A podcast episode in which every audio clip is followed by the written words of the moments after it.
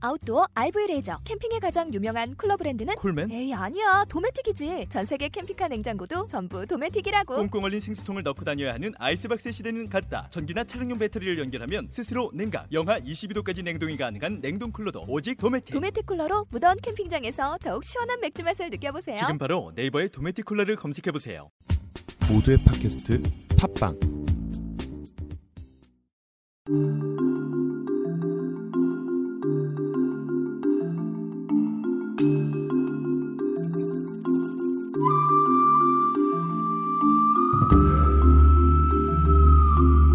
한의사 강용혁의 심통 부리기 오늘은 스티브 잡스에 관한 일화로 시작하겠습니다.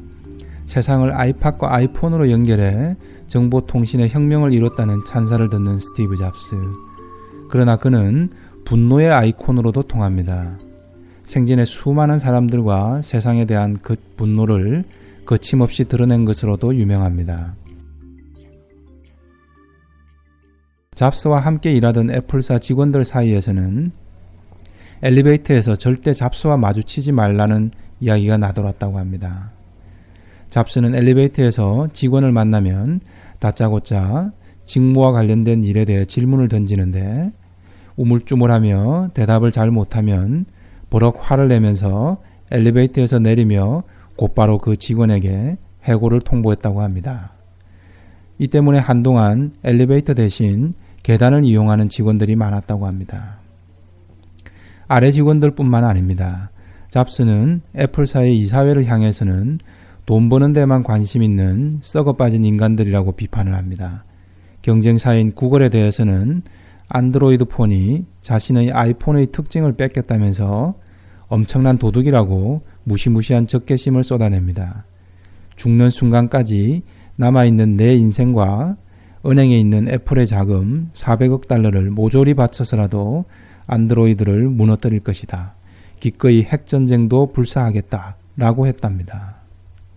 이 외에도 최고의 언론 권력인 루퍼트 머독이나 경쟁자인 빌 게이츠 등에 대해서도 도둑놈 소리를 서슴지 않았다고 합니다. 심지어 자신이 지지한 민주당 출신 버락 오바마 대통령에 대해서도 엄청난 분노를 드러냅니다. 기업 최고 경영자들과 함께 백악관에 초청된 잡스는 대통령 면전에다 대고 당신은 연임하기 힘들 거야 라고 아주 막말을 해댑니다.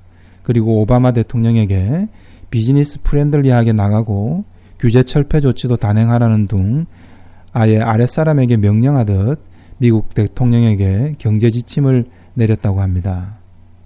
그런데 이렇게 빈정이 상해서 화가 난 이유는 같이 초청된 최고 경영자들 중에 잡스가 마음에 안 들고 능력이 부족해 보이는 인사들도 함께 초청됐기 때문이라고 합니다. 생전에 이 같은 일화들 때문에 그의 자서전을 쓴 월트 아이작슨조차 이렇게 이야기합니다. 잡스는 불교 선수행을 꾸준히 해왔지만 내적 평온을 기르지 못했다. 며 이런 성격은 이따금 그를 또라이로 만들었다. 라는 인터뷰를 했습니다. 스티브 잡스. 그래서 일부에서는 대단한 사람이긴 하지만 훌륭한 사람은 아니다 라고 말합니다. 심지어 영국의 한 박사는 스티브 잡스는 대표적인 성공한 반사회적 인격 장애자다. 한마디로 사이코패스다 라고 주장합니다. 여러분은 스티브 잡스를 어떻게 평가하시는지요?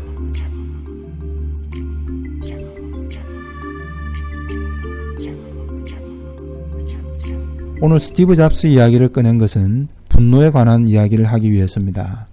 특히 소음인의 분노에 대한 것입니다.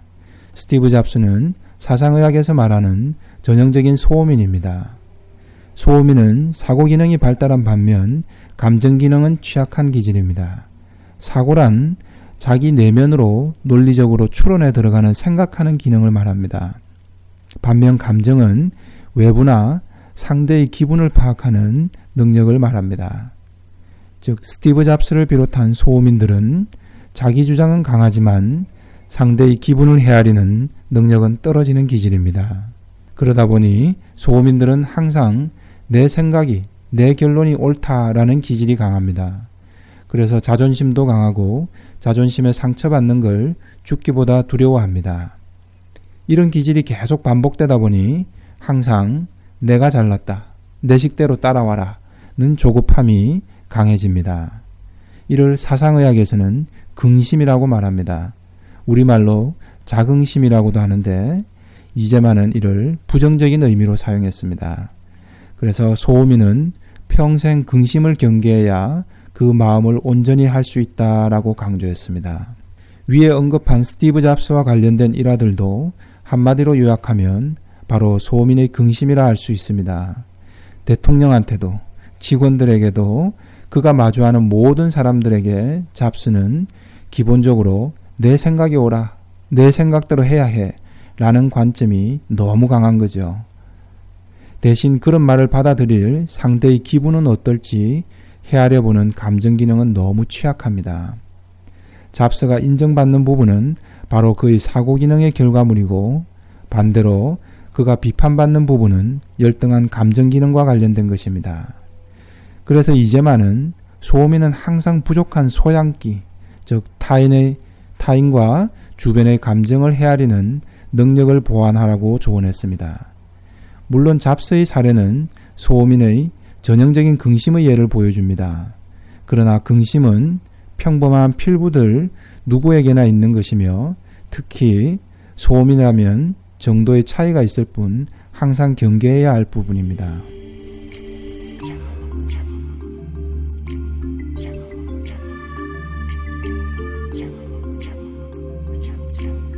이제 분노 조절 장애로 내원한 한 여대생의 사례를 살펴보겠습니다.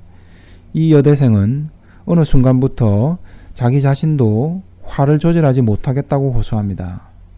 부모님과 조금만 대화만 하면 어느 순간부터 계속 화가 치밀어 오른다고 합니다.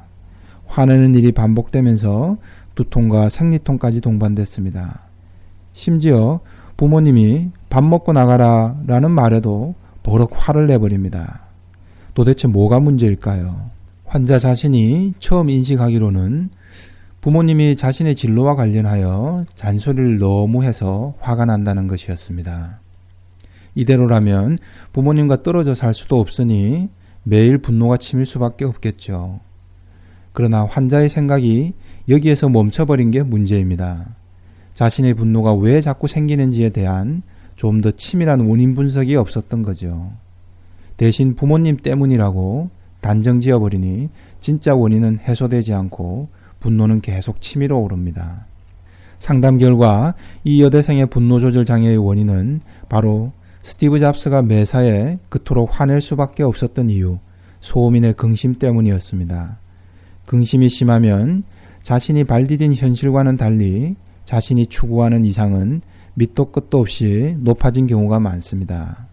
예컨대 성적은 중하위권인데 나는 서울대 아니면 안, 대학을 안 갈 거야. 한 달 수입은 얼마 안 되는데도 나는 좋은 아파트와 외제차를 굴리면서 살고 싶은데 라는 식입니다. 소민은 항상 자기 사고에 몰입해 있고 주변 분위기 파악이 늦습니다. 결국 내 생각이 옳은데, 내 생각이 맞는데, 내가 잘났는데, 왜 세상은 내 뜻대로 움직이지 않는가? 왜 나를 높이 받아주지 않는가? 라는 마음이 강해지기 쉽습니다. 소민은, 소민인 이 여대생은 대학 졸업을 앞두고 그동안 학점이나 준비한 스펙이 본인 스스로도 만족스럽지 못한 상황이었습니다. 나름대로 열심히 노력해 보지만 그 간극이 좁혀지지 않는 것에 대한 실망감 또한 컸습니다. 앞으로 남은 1년을 열심히 한다고 해도 그 간극이 그닥 많이 좁혀질 것 같지가 않았던 거죠. 사람은 바로 손에 잡힐 듯 눈에 보이는 목표에는 최선을 다해 성취하려는 욕구가 강해집니다. 그러나 일정 정도 노력을 했는데도 오히려 목표가 점점 멀게 느껴진다면 그 순간 기운이 쭉 빠져버립니다. 이 여대생 또한 소민이라 긍심이 강했고 자신이 설정한 목표치는 꽤나 높은데 이를 현실적으로 성취할 가능성은 매우 낮다고 여기니 괴리가 생긴 거죠. 환자의 무의식에서는 하루에 12번도 더 갈등이 일어납니다. 포기할까? 과연 성취할 수 있을까? 그래도 해야 하지 않을까? 이런 갈등 상황에서 부모님이 도피의 명분을 제공해 버린 거죠. 울고 싶은데 뺨 때린 기억이랄까요? 자신의 게으름과 분노를 부모님에게 투사하는 거죠. 자신의 분노가 부모님의 부적절한 개입 때문이라고 마음속으로 정리해 버립니다. 이렇게 되면 결국 자신의 높은 근심으로 인한 부적절한 현실 인식의 괴리만 더 커지죠. 그로 인한 대가가 바로 분노 조절 장애와 생리통이라 할 수 있습니다. 결국 소민의 마음의 갈등은 자신의 근심을 마주 봐야 합니다. 분노의 실체가 자신의 근심임이 인지되면 그제야 현실을 직시할 가능성이 열립니다. 자신의 자긍심에 대한 현실 타당성을 돌아봐야 합니다. 무조건 꿈을 크게 가지는 것만이 좋은 것일까요? 당장 실현 불가능한 높은 목표만 바라보면 언제 저 높은 목표까지 올라가지? 라는 생각에 지레 기가 꺾입니다. 당장 오늘 노력조차 하기 싫어지죠. 이런 싫은 마음을 회피하기 위해 결국 남 탓으로 화를 내게 됩니다. 단기간에 조금 더 노력하면 손에 닿을 수 있는 목표를 새로 설정하는 게 중요합니다. 그 목표가 실현되고 나면 다시 그보다 한 계단 높은 곳을 바라보는 거죠. 그런데 소민이 긍심이 강해지면 모 아니면 도식으로 마음을 갖기 쉽습니다. 즉 자신이 애초에 1등을 목표로 세웠는데 현재 10등이니까 노력해도 1등이 안 되겠다 싶으면 아무 의미를 갖지 못합니다. 10등에서 1등으로 바로 올라서는 것만 꿈꾸기 쉽습니다. 바로 지나친 긍심 때문이죠. 긍심이 강해지면 오늘 당장의 노력이 귀찮아지고 이런 게으름을 가리려 또 화를 냅니다. 그리고 그런 화를 가리기 위해서 자기 합리화를 하고 남 탓으로 투사하는 악순환이 반복됩니다. 환자의 분노 조절 장애와 그로 인한 생리통 등이 제대로 해소되지 않은 것은 신경 안정제나 진통제가 없어서가 아닙니다. 애초에 자신의 분노가 왜 생겼는지를 잘 못 이해하고 있었기 때문이죠. 자신의 분노가 외부에서 들어온 것이 아니라 결국은 소민의 긍심, 자신의 마음의 게으름에서 출발한 것임을 깨달아야 하는 것입니다. 애초에 생각했던 분노의 원인과는 전혀 다른 인과관계가 숨어 있죠. 이를 사상의학이라는 지도와 나침판을 통해 개인별로 찾아가는 것이죠. 이것이 바로 한방정신과에서의 분노조절 장애의 치료라 할 수 있습니다.